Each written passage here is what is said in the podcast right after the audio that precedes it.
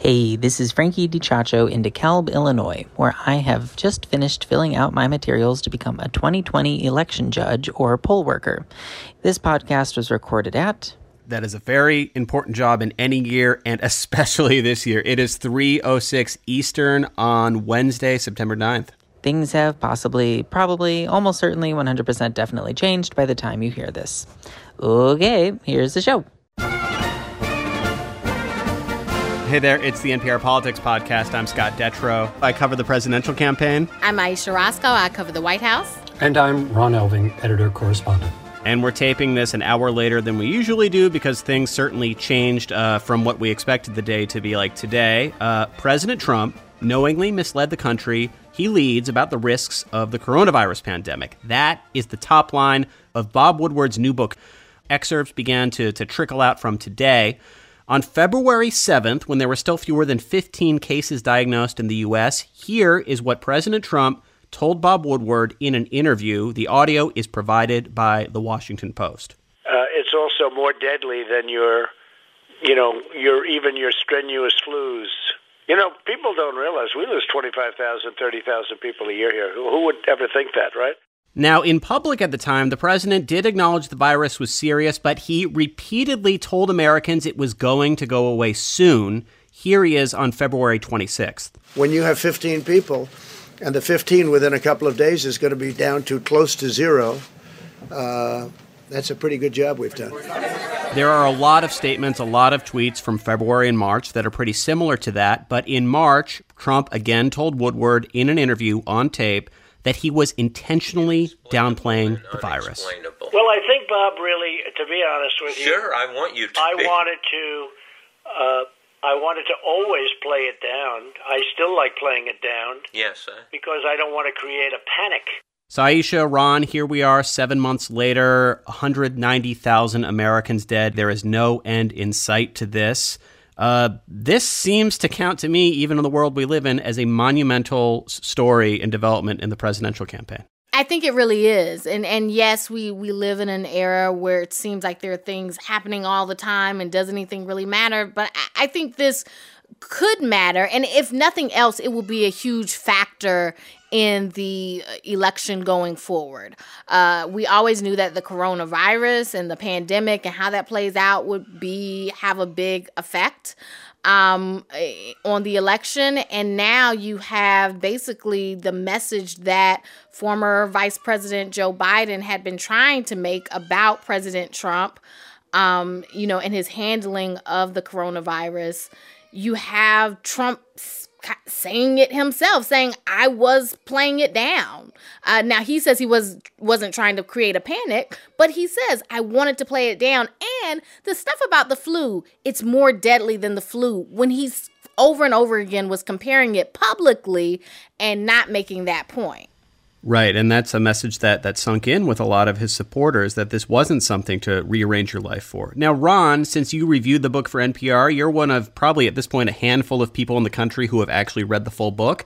Is there any nuance these headlines and quotes are missing, or or did this seem to be an intentional decision in the early critical months? It seems to be obviously an intentional decision in the early weeks and months. The book actually begins, the first sentence of the prologue talks about an Oval Office meeting on January, now we're talking January 28th, where the top two people on the National Security Agency team, that is the National Security Advisor, Robert O'Brien, and his top deputy, sat there and told the president, this is not only going to be a big deal, this is going to be the biggest challenge of your presidency. And they didn't even need to add the biggest challenge to your reelection. That was implicit.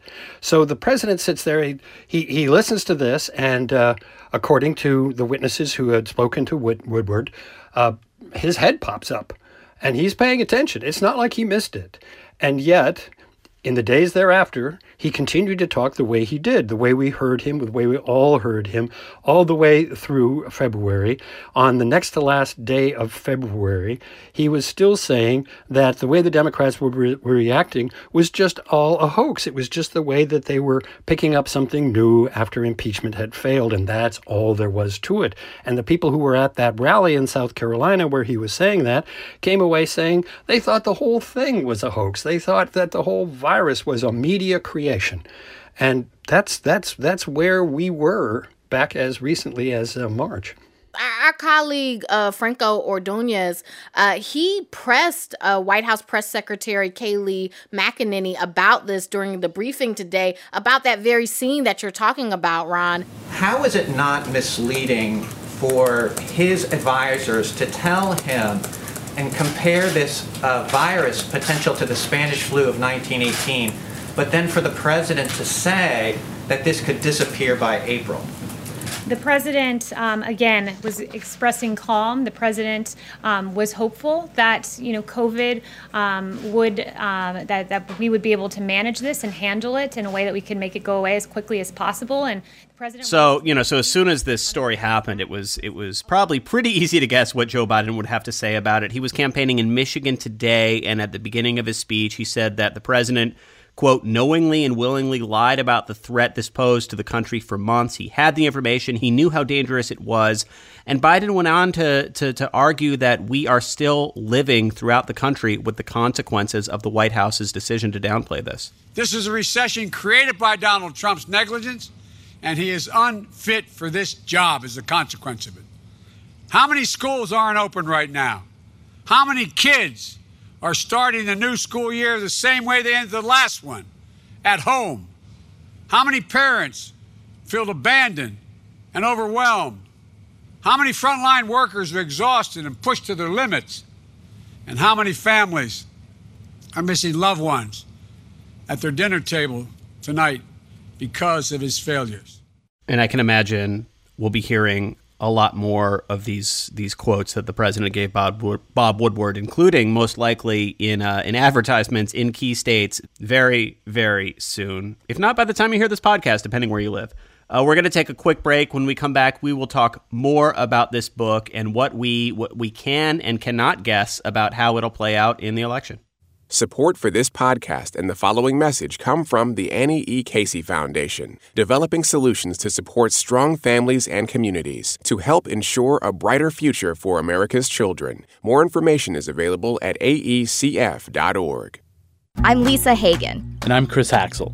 We're the hosts of No Compromise, NPR's new podcast exploring one family's mission to reconstruct America using two powerful tools guns and Facebook. New episodes drop every Tuesday. Join us for the No Compromise podcast from NPR. And we're back. Ron, like I said, you have read the whole book already. Uh, there was a lot more material in here uh, aside from how the president has handled the coronavirus. What else jumped out to you? One thing that jumps out is the stepping out of uh, James Mattis, the former defense secretary, who has been extraordinarily reticent and reluctant to criticize the president even after the manner in which they parted ways. Uh, Dan Coats, the former director of national intelligence, uh, who found out he was fired uh, while he was playing golf on one of Donald Trump's courses. And uh, to a lesser degree, some other people, including Rex Tillerson, although we mostly see him through information that seems to be coming from James Mattis. Uh, Woodward has a pretty good reputation for making these books stand up, even though there's often controversy about his uh, use of quotations and his attribution policies. So uh, those things I think are eye catching. There's also some pretty amazing quotations from Lindsey Graham, who's a big Trump ally in the Senate, a Republican from South Carolina.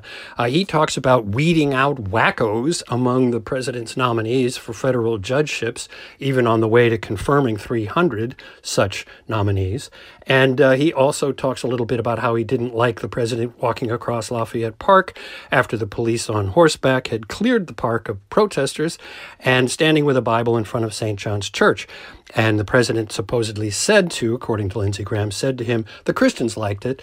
And uh, Lindsey Graham responded, Well, I may not be a good Christian, but I am a Christian, and I didn't like it. Huh. Ayesha, we did episode and episode and episode over the last few weeks about how the president was having a lot of success reframing the conversation around these protests, the violence that had sprung out. There's a lot of evidence that may not have been working, but he's really been on the defensive since late last week. That Atlantic story, uh, quoting, uh, unlike this book, anonymous sources saying that the president had repeatedly disparaged troops, questioned the point of of serving in the military, fighting in wars. Now this, we seem to be in a full on Trump defensive, getting angry about articles about him. You know, period of the campaign. Yes, uh, and and it's not it's not slowing down, and and and there are questions about whether that law and order message was having the intended impact, but that's definitely the type of conversation that Trump wants to have. He does not want to have a conversation about uh, the handling of the coronavirus unless it's about you know a cure or something like that. Certainly not rehashing March and, and, and April. I mean, and over the summer, I mean, we saw some of his lowest polling marks because of people were so upset about the handling of the coronavirus. You know, I think we should end on something, um, an acknowledgement of what we don't know, right? I know that people like to listen to this podcast to get a sense of what's going to happen, what what what to make sense of things.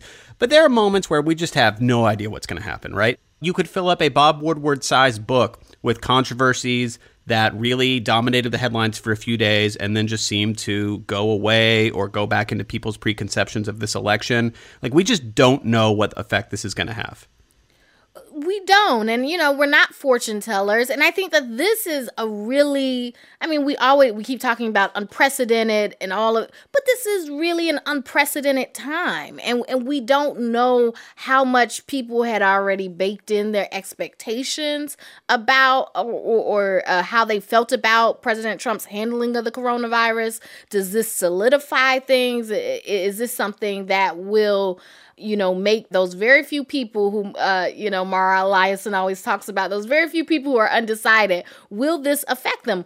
We really don't know that, but it but it is a it is a serious thing. Um, obviously, we, we have almost two hundred thousand people in the U.S. dead because of the coronavirus, and that is continually more people are dying. Yeah. And so we do know that we know that this has dramatically impacted of generation of children um, who will likely never be the same because of the the educational environment.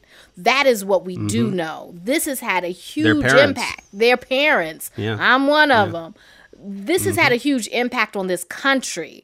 And so i but but we do not know what will happen. But the other thing to bear in mind is that there is an overload factor here.